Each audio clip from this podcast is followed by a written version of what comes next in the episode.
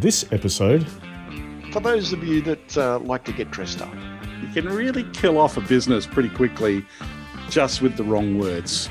That you know, you could go to the nightclub and it wouldn't matter if you lost those earrings. Close to be a billion dollar or billion pound business, it's total crap. This idea of the fat cat making fun of the guy on the street. So, what do you reckon, Mark? Mr. Rat? Yeah, well, that sounds like a very good example of a good way to turn a big business into a small business. so, in comes the shrimp sandwich, in comes the decanters, and there goes the business. Welcome to Anecdotally Speaking, a podcast to help you build your business story repertoire. Hi, everybody. I'm Sean Callahan. And hey, everybody. I'm Mark Schenk. And Sean, this week it's over to you for a bit of um, bit of for those of you that uh, like to get dressed up. Dressed up, yeah. I guess there's a bit of dressing up here. Um, I actually came across this story, oh no, probably more than 10 years ago. It was sent to me by a friend in the UK, uh, Victoria Ward, who's another great storytelling uh, practitioner. And and as soon as I, I learned about it, it really got me thinking that you can really kill off a business pretty quickly just with the wrong words, the things that the leaders say, right?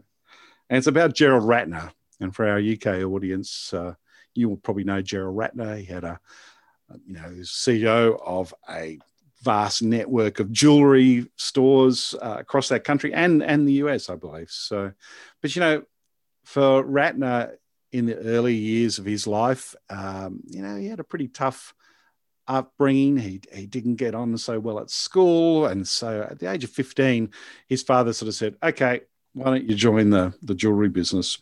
And so, you know, he had his first experience behind the counter of their Oxford Street store, one of their flagships at the time. And, you know, over years, you know, I think he sort of kept his head down, but over the years, he started to notice that their jewelry stop shops back in those days were quite stuffy, you know, and old fashioned.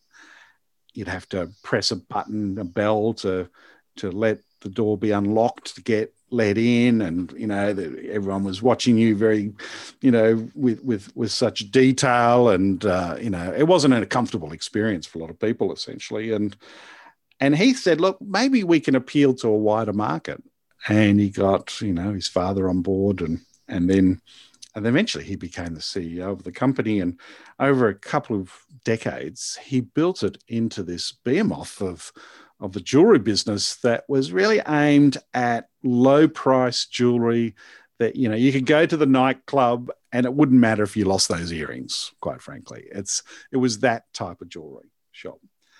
And the company had grown enormously over the, those years. It was sort of doubling in size. It was you know it was a company that was you know very getting close to be a billion dollar or a billion pound business uh, by the late 80s. And then in 1991, almost at the height of his powers, Ratner uh, was asked to give a speech. At that stage, he'd been given quite a few speeches about the success of the Ratner Group, right, which was what the, the business was called. And in this case, he was asked to speak at the Institute of Directors, you know, 1991 annual conference. It was at Albert Hall, Royal Albert Hall in London you know, it was full of the wealthy and well-to-do, you know, with a smattering of royalty. Um, it was essentially all the, the business people come to hear Ratner on his take on what to do when recession was starting to, to uh, you know, to build. The economy was getting tough at that stage uh, in the early 90s after the boom of the 80s. And and you know he'd given this speech a number of times and he, there was things he knew that made people laugh in this speech and so he you know set forth giving the, the talk he would normally give and after a few you know, introductory points about the types of businesses that he ran you know and all the different markets they um, uh, you know, sort of addressed. He then zoomed into the Ratner business, the Ratner brand, which was the brand which was for the people at the street level who just needed, you know, something of of low price that they could get as a gift or you know sort of wear out in a way that they you know some bling that they could have that uh, they didn't have to worry too much about it Uh, and he sort of says, "Oh, you know, you know, we had these." He, he sort of has these joke, and he sort of says, "Oh, we have this uh, lovely, you know, sherry decanter. You know, it's cut glass. You know, complete with six glasses. You know, silver plated tray that you know even your butler could come in and serve your drinks on. And you know what? It only costs four pounds and ninety five. Uh, 95 pence. And people would say to Ratner, so, but how do you sell this for such a low price? And Ratner would say, because it's total crap. As he says this, everyone applauds, right? It's, you know, it's really interesting. You can watch this on YouTube. Uh, just type in the Ratner speech, it'll pop up.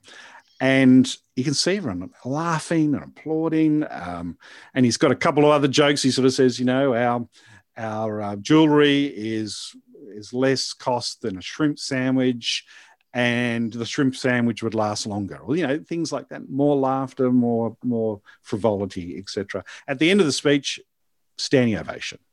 They love it. They love his talk.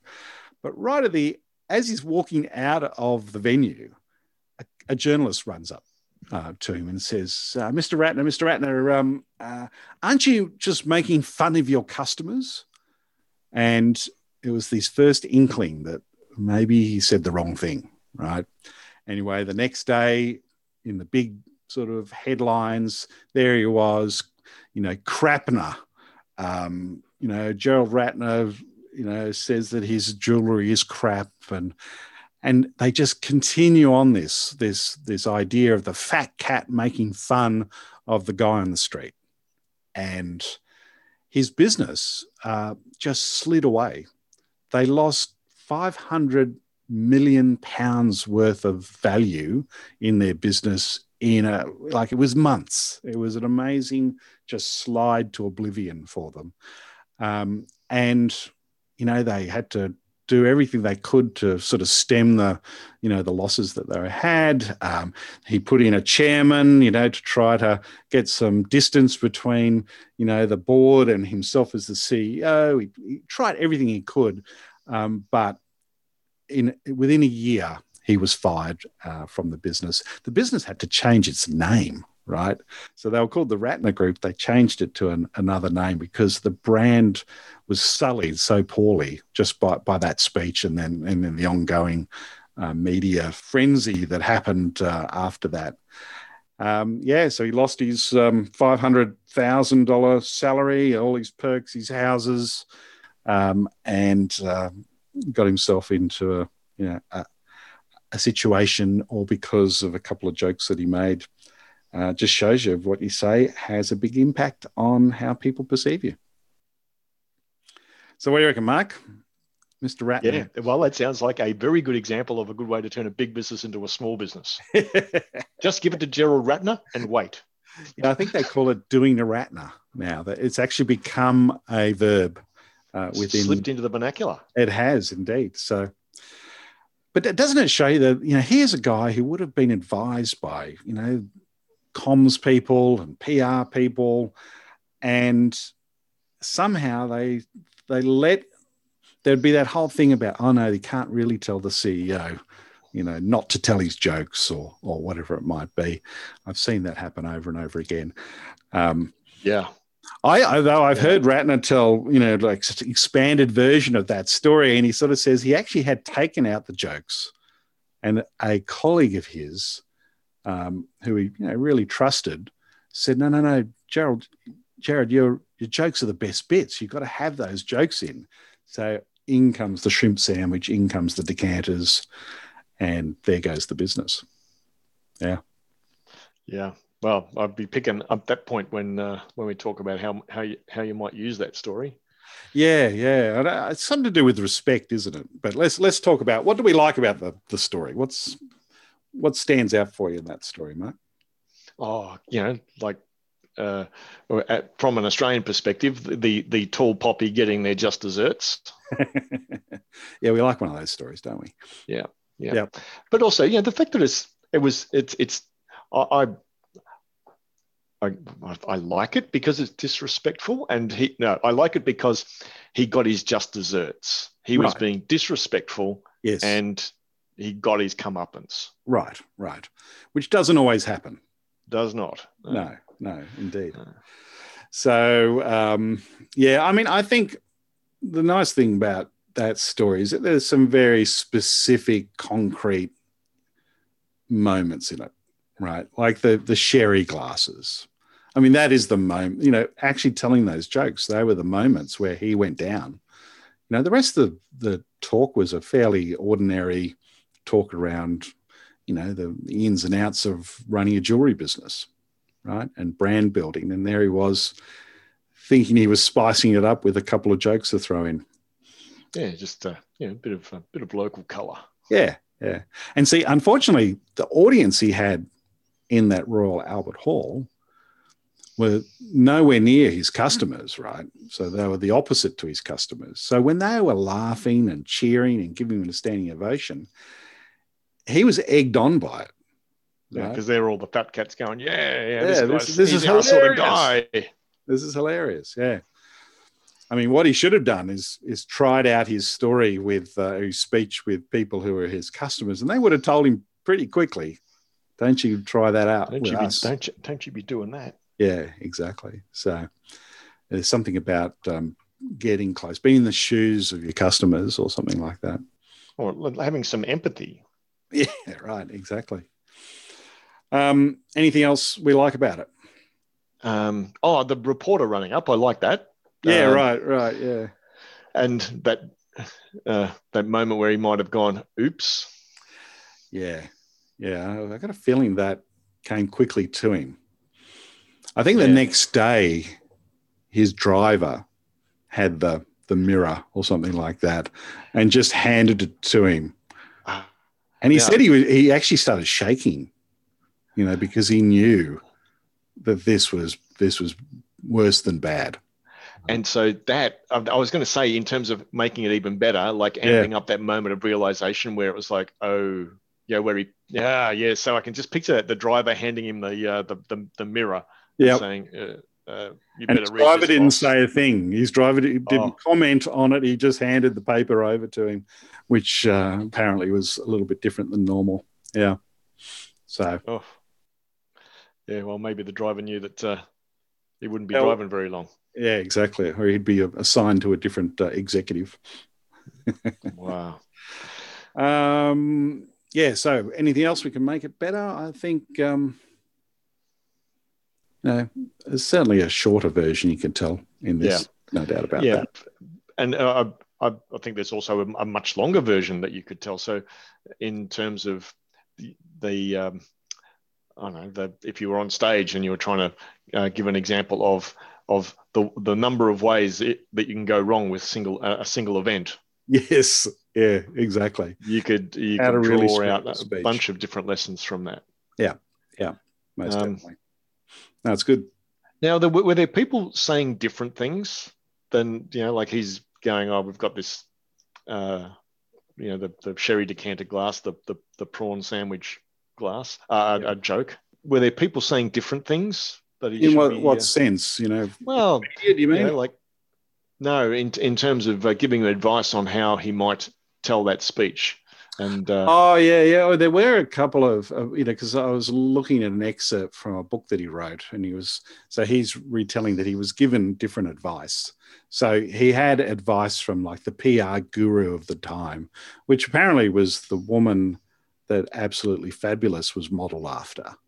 Can't think of her name at the moment, uh, and she told him, "Look, don't go down that line of you know the jokes and stuff like that. Actually, be more like Anita Roddick and you know, and um, and her business, um, the body shop, and and and be more about um, you know giving back and connecting with community and empathy. You know, and he heard that and he went, "Oh, that's way too hippie for me," right? Like, so he sort of disregarded that advice. Um, but the majority of his of advice he got were from people sort of saying, "Hey, no, we like your jokes, throw them back in." So he was kind of being egged on because he did think maybe I shouldn't use them because it was a pretty fancy pants, um, you know, venue and audience, and he wasn't too sure that he even could say things like crap. You know, uh, you know, this product was crap, and so on that basis, he was he was cutting out his jokes, but one of his friends sort of said, "No, no, no, you should really uh, keep that in." And I think uh, the uh, the founder of Saatchi and Saatchi rang him the next day and said, "Oh, I've read about your your speech. It sounded like it went down really well, and oh, this is PR gold for you." And da da da. So they were totally off on the wrong radar as well. Oh, wow. So it wasn't clear which way it would go until I think the papers, especially you know the Mirror and the Telegraph, and you know, sort of the um, those papers got on a roll because yes, the, the classic, sensationalism classic, you know, I guess narrative of here's the fat cat going after the the little people, and you know, and how the little people need to fight back, and they did, and uh, put him pretty much not out. Of, the company didn't go out of business. It came close to going out of business, uh, but they had to change the name and get rid of him and you know disassociate as much as they could, and they built it back up again. So, yeah. Wow. yeah. now, what do you reckon? Where would you use a story like this? Um, well, I, uh, going back to that, you know, the person who said, "No, no, no, put the jokes back in." Be careful who you who you take advice from. Yeah, right. Exactly. Um, and another one is just be aware of your audience. Yeah, well, I mean, he played perfectly to his audience. Ah, and, and that's and I guess that's the thing. You know, he was he thought these audience was the people in the room, but because the journalist was there and took it, and he he was actually talking to the world. That's what he, should have been thinking. That's what he should have been thinking. Yeah, yeah, yeah and he, he sh- and he sh- and it's like you know you really have to put your put yourself in the shoes of your customers and live their life and understand why they're buying your product. And you know you can't have that disrespect that he was showing. That's what he was as you said before. And um, yeah that brings you down pretty quickly. Yeah and so he's he's traded a laugh for for credibility. Yeah and that's right. and and what is a perfectly valid business model, right? Like not everyone can wander into Tiffany's. No. So and but but people want to look good. And so he was providing people who couldn't afford to wander into Tiffany's with a way of of looking yeah, good and, and, and feeling good. And, yeah. And yeah. And so and, and so that's a perfectly like legitimate um, business model. Sure. But then when he, you know, but then when he he kind of derided it, it and yeah. like and became a bit yeah, a smartass about it. Yep. Um, it just it just came across as this is just a, a, disrespectful way of trying to rip people off. Yeah, exactly, exactly. That's it. Flipped at that point, didn't it? Yeah, you know, yeah. almost immediately. Yeah. Um, yeah, I think they're they're the the points, and I think, you know, this idea of choosing your words carefully you know, I, it's not so much choosing your words carefully. I think it's a mindset thing. You know, it's a mindset of really having empathy for your customers. And, you know, you, know, I've had situations where, uh, you know, people will say, like I, I remember going to a board, like a, an executive meeting. It was in a round table. It was like the Knights of the Round Table, Mark. And I walk in and I'm trying to pitch them on this idea of something we're going to do and their tagline or one one of the things that they said to me which is super important was that the customer was at the center of their business right anyway so I, i'm sort of saying you know i'm linking everything to the customer being at the center of the business and i can see a few people around this round table kind of rolling their eyes now this is the executive and so i stopped you know in the, my middle of my kind of presentation and I said, oh, look, I've noticed that when I say customer at the center of, you know, of everything we do, I, I'm sort of getting some, you know, funny looks. What's that all about? And then the um, someone jumps in and goes, "Oh, that's just a marketing tag. It's oh. like a oh. tagline." And I, I, said, "Oh, so you don't actually believe that, you know?" This, and I got, so that's the stuff that makes business looks bad, right? It's this this whitewashing that they do to make them sound like they're, you know, sort of really caring about their their customers when in fact they're just doing it so that they can say that. Oh, I, it makes me mad when I when I oh, see yeah. that happening, yeah. right? Um, and and just I, th- I think firstly about the reputational risk that that is caused when people actually discover that, but also I also what about the people working in that organization? Yeah. I remember back in when I did my first degree back in like 1979 when I started. Goodness, that's old. Was it 1879? Did you say? Oh, Thanks for that. Um, uh, cognitive dissonance. I think it was Leon Festinger. Anyway, uh, cognitive dissonance when what you hear is very different from what you experience, and and and how it's a, a really it's a it's like poison in an organization. Right. Yeah. Yeah. And, and so the gap between what they're hearing the leaders say and what they're seeing the leaders do, you know, the old "do as I say, not as I do" Yeah. type of approach to leadership, uh, is is uh, hugely uh, detrimental to a business. And so you might get away with it in the short term, like from a oh, it's a marketing ploy, but man, it would uh, it would be poison for your employees. Oh, it's uh, yeah, definitely, most definitely.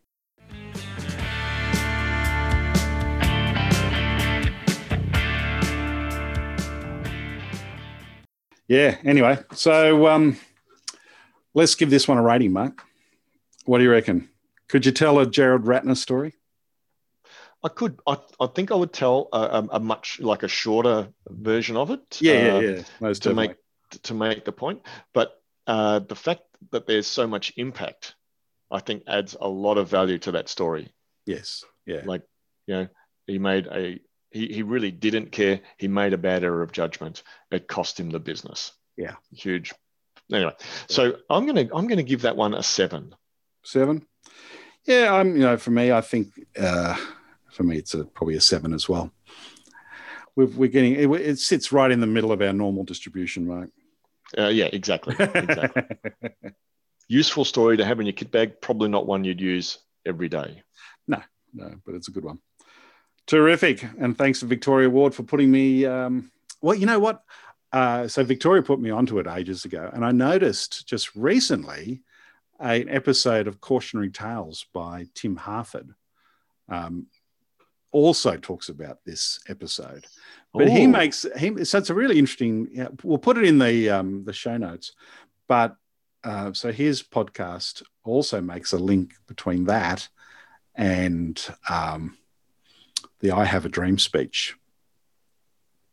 Right, it's like I suppose the opposite. The opposite. Yeah. Well, they're both improvising in some ways, right? I don't know if you know, but some of the best parts of the I Have a Dream speech, Martin Luther King's speech, were improvised, sort of improvised on the day, right? Because the short, short, very short version of it is he's telling the speech. He can sell, he can tell that he's not really uh, getting the, the the the audience, you know, riled up and excited, and the person who just stood up and did the big song, you know, sort of famous singer at the time, she turns to him and goes, Tell him about the dream. You could hear in the recording, you know, this person off in the corner sort of tell him about the dream. And then he jumps into the I have a dream uh, sort of phrase, which he'd been telling in sort of sermons and speeches, you know, for a long time. So it didn't come out from nowhere, but he didn't plan to actually have it in that. And you can then, the whole mood of the audience shifted at that point, especially as he rises up through those, you know, different levels. is just Mm. pretty amazing. Um, anyway, it kind of shows that you sort of have to tell lots of speeches and have lots of stories because on the day you just don't know what's going to work. It comes back to this thing on the last episode of prediction. You don't know what story is going to win for you. So you got to have a whole bunch of them in your back pocket. So when one dies, you pull out the next one, and if that dies, you pull out the next one. You know, it's, until you hit one. Well, that- I, I just I, works. the usual just one more thing because that just highlight i don't know if you remember years and years ago you and i were sitting down at the bottom of the sms building uh, at that little bar next door and we were talking about what is the difference between a good consultant and a bad consultant Uh-huh. Right? And we decided that it was a good consultant cares. Yeah, right? they actually care. Hmm. and and uh, you know this pattern has played out a few times that the people that care. So the um, reason i'm saying this is because martin luther king right he's improvising because he cares right and it worked Yeah. right so he's improvised from a place of credibility and authenticity and passion and belief and caring and the other guy has improvised from the point you know from from a, a, a different place Yeah. not Yeah. where he cares about his constituents, his customers. Right? He doesn't care about them. Um, And so when he improvised, he makes a huge error. Yeah, it's almost like you're He doesn't um, care. You're, you're revving up the the speed and you're shooting it in the wrong direction. You know. yes, yes, yes. well, guys, I fire, aim. It's, this is a good time to wrap things up. Thanks again for listening to Anecdotally Speaking and tune in next week for another episode of How to Put Your Stories to Work. So, bye for now.